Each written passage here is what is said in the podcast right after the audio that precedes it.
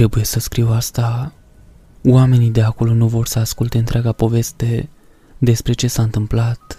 Ei vor să se concentreze doar pe acea parte. Sunt genul de oameni care se uită până la sfârșitul unui roman polițist pentru a se asigura că teoria lor este corectă. Sunt genul de oameni cărora le place să vorbească despre ce ar face într-o situație, dar ură să asculte experiența cuiva. Scriu asta pentru că vreau ca cineva să înțeleagă. Acei oameni vor să mă condamne strigând, cum ai putut? Iar răspunsul meu, am făcut ce a fost necesar, nu pare să-i sature. Trebuie să mă explic și să fiu ascultat. Cred că de aceea scriu asta. Văd că deja va dura ceva timp. Am voie doar o oră de timp cu calculatoarele înainte ca gardienii să mă împingă înapoi în celulă. De dragul onestității, voi mărturisi că scriu aceste rânduri dintr-o instituție corecțională. Nu sunt încă încarcerat. Aștept să fiu judecat și, după privirile disprețuitoare pe care le primesc din partea juriului, nu-mi fac iluzii cu privire la natura verdictului. Limitarea zilnică de ora timpului meu de lucru la calculator va prelungi cu adevărat acest lucru, dar, până la urmă, procesul va dura ceva timp din cauza circului mediatic pe care acest caz l-a generat, așa că am timp. Scriu aceste rânduri pentru că mă simt destul de singur. Gardienii nu vor să aibă nimic de a face cu mine și am fost plasat în izolare până la încheierea audierii. Sunt singur aici și voi fi pus la izolare atunci când îmi va expira perioada de multimedia. Au existat unele speculații cu privire la motivul acestui lucru. Instanța a motivat că a fost pentru siguranța mea. Aș putea crede asta dacă nu aș fi văzut cum se uită la mine. Vor să mă izoleze din cauza disgustului pe care l-au față de înfățișarea și acțiunile mele. De la incident, am avut acest aspect macabru despre care nu prea am chef să vorbesc și din moment ce nu există oglinzi, nu trebuie să mă confrunt cu adevărat cu daunele aduse corpului meu. Voi începe cu începutul. Am vrut un nou început, am vrut să plec, mi-am împachetat bunurile care nu erau foarte multe în două valize și am luat un zbor în toată țara spre Colorado. Eram într-o rutină în statul meu natal. Am să trec cu vederea rezervația în care m-am născut. Nu consider că toate acestea fac parte din moștenirea mea. Am vrut un nou început și o nouă experiență. Am privit zăpada căzând pe fereastră și m-am gândit la visele mele. Mi s-a acordat acel nou început și acel nou început de către zei râzători și cruzi. Motorul s-a oprit în zbor. Avionul nostru a căzut din cer și s-a ciocnit cu un munte.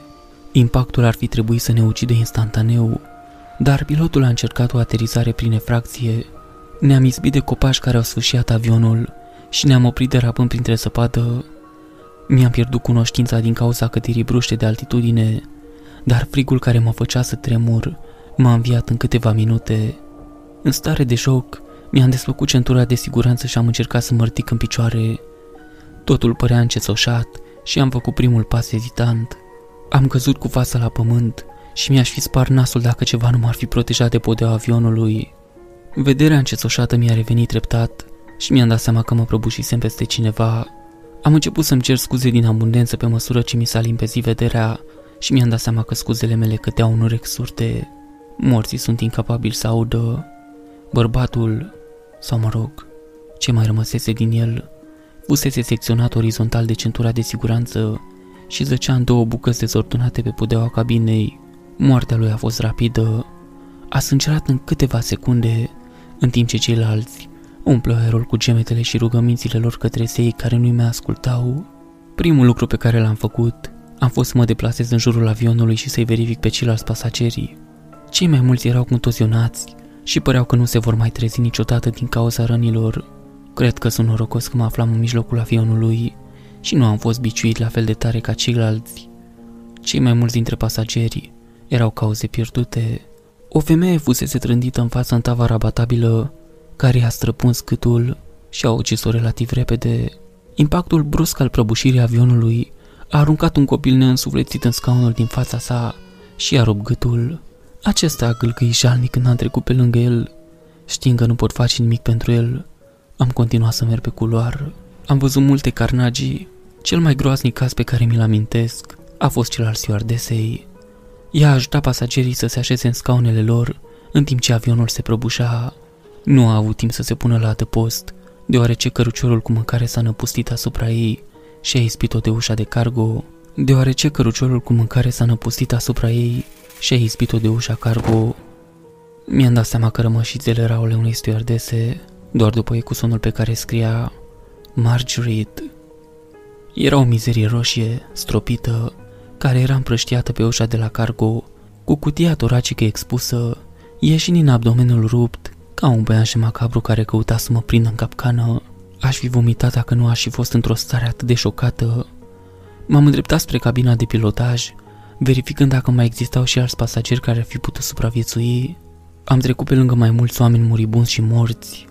Unul mi-a oprit progresul. Era un bărbat. Era îmbrăcat într-un sacou cu cravată de tip business. Gemea de durere, se lovea slab de protuberanța metalică din pieptul său. La o examinare mai atentă, am aflat că era partea metalică a tăvii scaunului care îl împunsese în scaun. Probabil că nu i-a nimerit inima, dar, judecând după respirațiile sale sacadate, am știut că probabil îi străpunsese și desumflase un plămân. Era mort, doar că nu știa asta încă. Bărbatul tras în țeapă m-a implorat să-l ajut. Mâinile lui s-au agățat de bara de metal și a tușit o substanță roșie. I-am răspuns, ești pe moarte? Ochii s-au dilatat și a gemut. Doare. Am dat din cap și m-am întărit. I-am spus să închidă ochii și când a făcut-o, i-am apăsat palma mâinii pe gură și i-am ciupit nasul. S-a mișcat pe scaun și și-a adâncit rana din piept. Mâna mea s-a ținut de gura și de nasul lui, în timp ce îi oferam singura milă care mai rămăsese de oferit. Nu a durat mult până când zbaterea lui a încetat. Mi-am ținut mâna deasupra gurii lui încă câteva clipe, până când am fost sigur. După ce am știut că era mort, am vomitat pe culoară. Am continuat să urc pe culoară. Cei mai mulți dintre ceilalți pasageri nu mai puteau fi ajutați, dar sfârșitul lor se apropia cu repesiciune și era un lucru milostiv. Mai aveau la dispoziție doar câteva minute, spre deosebire de bărbatul tras în țeapă, care ar fi putut trăi prin rănile sale câteva ore chinuitoare înainte de a-și da în sfârșit duhul. Ușa cabinei de pilotaj era blocată. Am dat cu umărul în ea de câteva ori înainte ca aceasta să cedeze, unde a ajuns de mult pentru a mă putea uita înăuntru. Nu mi-a plăcut ceea ce am văzut. Botul avionului se ciugnise cu partea laterală a muntelui, iar cabina de pilotaj fusese cea mai mare parte a pagubelor. Se prăbușise, ca și cum ar fi fost în mâinile unui zeu furios. Printre rămășițe, am putut vedea doar câteva lucruri care să confirme că în cabina de pilotaj se aflase cineva. Unul dintre ele era o mână care ieșea din metalul zdrobit. Se mișca spasmodic, iar eu m-am mințit pe mine însumi și mi-am spus că era electricitatea de la echipamentul de scântei care îi galvaniza corpul. M-am întors în cabina avionului, fără să vreau să rămân martor la scena macabră din fața mea. În timp ce porneam din nou pe culoarul avionului, am conștientizat pentru prima dată frigul. Mi-a pătruns până în adâncul sufletului și m-a făcut să tremur. M-am uitat în dreapta mea și am observat că în partea laterală a avionului era o gaură imensă și zdrențuită. Acolo unde fusese odată atașată aripa, aerul rece pătrundea înăuntru și arunca câțiva fulgi de săpată rătăcitor pe culoar. Un sunet mi-a făcut să ridic capul spre partea din spate a avionului. Cineva se afla în toaletă, dar căruciorul cu mâncare îi bloca ieșirea și îl prindea înăuntru. Am tras căruciorul la o parte, strâmbând din nas când roțile au trecut printre rămășițele murdare ale lui Mărgi. Bărbatul a ieșit șchiopătând din baie. Avea câteva vânătăi și lovituri, dar avea să supraviețuiască. Mergea șchiopătând, ceea ce m-a făcut să presupun că scosese ceva sau se rănise în accident. S-a prezentat ca fiind Jim Danner și când eram pe punctul de a-i spune numele meu, un strigă de surpriză m-a întrerupt. Mai era un alt supraviețuitor, celălalt, care s-a adresat doar cu numele de Thompson. Tocmai își recăpătase cunoștința lângă cadavrul unui alt pasager. Am reușit să-l scoatem de pe scaun, iar Jim mi-a dat o palmă pentru a-l face să revină la realitate. Fiecare dintre noi a repetat povestea accidentului, ca și cum repetarea ei ar fi schimbat rezultatul. Thompson a jurat că am lovit ceva, iar Jim a propus că motorul a înghețat din cauza frigului nefiresc. La această sugestie, ne-am gândit că vom îngheța dacă nu facem ceva în legătură cu frigul. Am început să scoatem bagajele de deasupra capului și să blocăm gaura imensă din partea laterală a avionului. Acest lucru a ajutat la împiedicarea pătrunderii aerului rece în avion și a ținut prădătorii afară. Accelerația bruscă de adrenalină pe care fiecare dintre noi a experimentat-o la începutul prăbușirii scăzuse și acum eram doar enervați. Ne-am petrecut prima noapte înghesuindu-ne pentru a ne încălzi pe coridoare, înconjurați de morți, în timp ce vântul urla spre noi prin epava avionului nostru. În acea noapte am visat mâna pilotului ieșind din epavă. Aceasta a tresărit la viață și a început să-mi facă semn cu degetele, ca și cum ar fi invitat undeva. Nu am dormit prea bine restul nopții. Am făcut o razie în căruciorul de alimente și am mâncat chipsuri în timp ce discutam despre planurile noastre. Știam că aeroportul își va da seama că ceva nu a mers bine, că nu vom ajunge și vor veni după noi. să nu a fost de acord și ne-a împins să părăsim epava și să căutăm salvarea. Tamson ne-a spus că nu avea de gând să rămână în acest sicriu de oțel să înghețe și să moară de foame. Avea de gând să plece să caute ajutor. Eram pe punctul de a sublinia ridicolul de a se aventura afară fără protecție, împotriva intemperiilor. Când Thompson și-a pus planul în mișcare, a început să-i dezbrace pe morți de haine și să le înfășoare în jurul lui. A făcut o haină eficientă împotriva săpezii. Ne-a urat noroc înainte de a se aventura afară cu nimic altceva decât o pungă de chipsuri de avion, o sticlă de apă și haina sa improvizată. Nu l-am mai văzut niciodată pe Thompson după aceea. Aveam să aflu mai târziu de ce Jimmy era împotriva ideii de a merge pe jos spre libertate. În accidentul de avion, se rănise la picior. Îi rostogolise și îi dislocase glezna. Până la sfârșitul acelei zile, glezna îi se umflase până la dimensiunea unei mici de softball și cea mai mică mișcare era chinuitoare. Șocul de ieri acoperise durerea, iar acum, când adrenalina dispăruse, era efectiv invalid. Totul a căzut pe umerii mei să am grijă de el și să încerc să supraviețuiesc. Am profitat de ideea lui Thompson și am dezbrăcat restul cadavrelor pentru a confecționa o haină improvizată pentru Jim și pentru mine. Apoi am început sarcina mai puțin plăcută de a muta cadavrele înapoi în cala de marfă. Cea mai grea parte a acestei sarcini a fost să mă ocup de cadavrul lui Mărgi.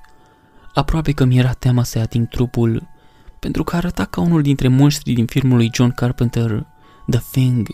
În timp ce uităram pe cei 57 de pasageri decedați în calea de marfă, Jim făcea un inventar al alimentelor când am terminat, mi-a dat vestea pe care o știam deja. Aveam suficientă mâncare pentru încă două zile. Ne-am prăbușit după serviciul de bord, iar rezervele s-au epuizat. La sfârșitul celei de-a treia zile, nu mai aveam mâncare. În timpul acelor zile, am speculat cât de departe era salvarea noastră. Jimmy a spus că mai erau doar câteva zile până atunci, dar eu știam mai bine. Dacă nu ne găsiseră timp de trei zile, habar nu avea unde ne aflam iar căutările puteau dura săptămâni întregi. În momentele mele mai întunecate, îmi doream să mă fi alăturat lui Thompson și să-l fi abandonat pe Jim. Ar fi fost mult mai rapid, într-un fel sau altul. După ce ne-am epuizat stocul de mâncare, discuțiile noastre au început să se întunece. Am vorbit despre moarte și despre lipsa de speranță a situației noastre. Știam că glezna lui Jim se umflase acum până la dimensiunea unui grapefruit și îl durea atât de tare încât pentru a-și alina durerea, băuse până la refuz din minibarul avionului. Alcoolul îl făcea să nu mai simtă, dar îl făcea să fie nevoit să folosească frecvent toaleta. A trebuit să-l ajut să se ridice, ceea ce l-a tură la picior și l-a făcut să vrea să bea mai mult. A fost un fel de cerc vicios. Într-o noapte, când era beat, mi-a spus că trebuie să supraviețuim într-un fel sau altul. A continuat să sugereze să mâncăm catafrele celorlalți pasageri decedați. Până atunci, trecuse o săptămână fără mâncare și stomacul meu era plin de durere surdă. I-am spus lui Jim că gândul era o nebunie. Am așteptat până când a leșinat înainte de a mă strecura înapoi în cargo pentru a examina cadavrele. Erau practic dezbrăcați, cu excepția lenjeriei de corp, iar pielea lor era înghețată și acoperită cu gheață. Începuseră să putrezească și nu aveam cum să le mâncăm fără să ne îmbolnăvim. Mirosul cadavrelor descompuse era atât de înțepător încât aproape că am vomitat în cală. Cala de marfă nu era izolată ca și cabina principală a avionului, motiv pentru care am reușit să supraviețuim atât de mult timp. Când m-am întors în micul cuib de haine pe care îl făcuserăm, Jimmy era treaz, mi-a citit expresia Sunt putrede. I-am spus că nu le puteam mânca și că va trebui să așteptăm salvarea. El a râs la asta, a râs maniacal pentru tot restul zilei. Disperarea a început să se instaleze în următoarele două zile, Timpul era un lucru relativ. Am început să pierd socoteala zilelor în care am rămas blocați pe acest lans muntos. Jim intra și ieșea din delir, în timp ce durerea clesnei dislocate creștea cu fiecare clipă care trecea. Avea momente de luciditate în care reușea să formeze propoziții coerente și momente de nedumerire în care doar râdea sau plângea ore întregi. M-am retras în mine însumi, în timp ce foamea începea să mă mănânce încet încet din interior. Juriul vrea să știe când am luat decizia diabolică și cum am ajuns la ea. Nu pot da un moment sau un sentiment exact. Zilele se instalaseră într-o indispoziție plictisitoare, iar nopțile se contorsionaseră în fantasme de coșmar cu mâini în epavă și cuștile toracice care se închideau în jurul meu ca niște dinți. Nu mai simțeam nimic. Existam într-o stare de stupefacție semiconștientă. Tot ce pot să vă spun este că, înainte de a face ceea ce am făcut, am ridicat și ragul și am privit peisajul înghețat. Nu era nimeni acolo și eram singur. Am luat o decizie. Am băut o sticlă mică de Jack Daniels ca să mă întăresc. Am trântit sticla pe cotiră și aceasta s-a spart într-o muchie ascuțită. M-am întors spre Jim, care trecuse într-o stare de râs incontrolabil și că să vină să ne salveze și de dracu să ne salveze. Încercam să vorbesc cu el de zile întregi, dar el nu făcea decât să râdă și să strige prostii. Nu aveam altă soluție. L-am înjunghiat în gât, iar mini-buteliile au crăpat când l-au străpuns. Sângele a ieșit la suprafață, dar nu pătrunsese suficient de adânc pentru a fi o hrană fatală. După ce am pierdut arma, m-am urcat călare pe el și am început să-l sugrum. Îmi pierdusem o mare parte din putere până în acel moment, așa că mi-a luat mult timp să-l sugrum de la viață. El s-a opus slab, mâinile lui mă loveau, dar eu eram înfășurat în haine și abia dacă simțeam asta, am continuat să-l sugrum până când a fost sigur că era mort. Ochii s-au dat pe spate și a încetat să se mai zbată. Am continuat să-l mai sugrum timp de câteva minute pentru a fi sigur. L-am strangulat și l-am scuturat până când gâtul lui a făcut o pognitură desgustătoare. Mi-am așezat capul pe pieptul lui și am ascultat inima. Nu am auzit nimic. Era mort. După ce am fost sigur că a murit, m-am rostogolit de pe pieptul lui și am vomitat. Eram pe jos, am plâns cu lacrimi amare în vomitătură. Nu aveam nimic în stomacul meu, dar știam că eram pe cale să-l umplu în cel mai macabru mod posibil. Foamea m-a copleșit, am îngenunchiat lângă rana lui deschisă și mi-am așezat buzele peste ea. Sentimentul de a avea ceva cald, după ce mi se părea o eternitate de trăit în mediul friguros, curgându-mi pe gât, m-a umplut de atâta vigoare. După ce m-am stins din elixirul de cupru și purpură, m-am apucat de sarcina macabră de a separa carnea de os. Nu aveam nimic pentru a mă ajuta, doar mâinile și dinții. Am rupt carnea prietenului meu în bucăți cu dinții. Nu o voi descrie în detaliu, deoarece am făcut-o deja. Mi-e rușine de asta, dar dacă aș fi pus în aceea situație din nou, aș face exact același lucru. După ce l-am mâncat pe Jim, care fusese singura mea sursă de companie în ruinele dezolante ale avionului, mi-am pierdut orice aparență de sănătate mentală. Am plutit în derivă. Nu, am divorțat de realitate. M-am întors la un fel de stare primară. Eram o creatură sălbatică și diabolică. Nu știu cât timp a trecut, cât timp a fost în această stare primordială. Nu știu dacă trecuseră zile sau săptămâni de când îmi consumasem prietenul înainte de a ajunge în sfârșit ajutoarele. Știu doar circumstanțele în care m-au găsit salvatorii mei. Judecându pe declarațiile martorilor, au pătruns în avion prin gaura masivă din lateral, au fost nevoiți să smulgă baricada pentru bagaje pe care o ridicasem. La început, echipa de căutare și salvare a crezut că nu există supraviețuitori. Au căutat pe toate culoarele și nu au găsit nimic. Când au intrat în cala de marfă, m-au găsit pe mine și pe ceilalți pasageri. În cala de marfă era întuneric, nu puteau vedea nimic, așa că au fost nevoiți să folosească lanternele înainte de a le putea aprinde. Mulți au declarat că au auzit un pocne desgustător când, în cele din urmă, și-au îndreptat luminile spre mine. Doamne, iartă Tocmai spărsese mosul unuia dintre colegii mei decedați. Gura mea era ferm atașată de femurul fracturat al femeii și sugeam măduva din el. Lumina m-a scos din starea în care mă aflam. La început am crezut că lumina de la lanternele lor era un produs al viselor mele febrile. Abia când m-am uitat la ei și am privit în față, am știut că nu aveam halucinații. Mă priveau într-un amestec de șoc, teroare și desgust, pentru că mă văzuseră în cea mai umană stare a mea. Nu erau sigur dacă eram un monstru sau un om. Nici eu nu sunt încă sigur de asta. Nu știu cât am stat în cala de marfă, dar sunt conștient de câteva lucruri. La un moment dat, mă dezbrăcasem de haina improvizată. Trebuie să fi stat în cala de marfă cel puțin câteva zile, hrănindu-mă cu măduva cadavrilor celorlalți pasageri. Marfa nu era izolată. Era atât de frig acolo, dar nu puteam pleca. Era plăcut, întunecat și confortabil în acel moment. M-au dus înapoi în civilizație, o coajă a ceea ce eram înainte. Prima mea amintire concretă a faptului că m-am întors în civilizație a fost atunci când am zărit pentru prima dată monstrul.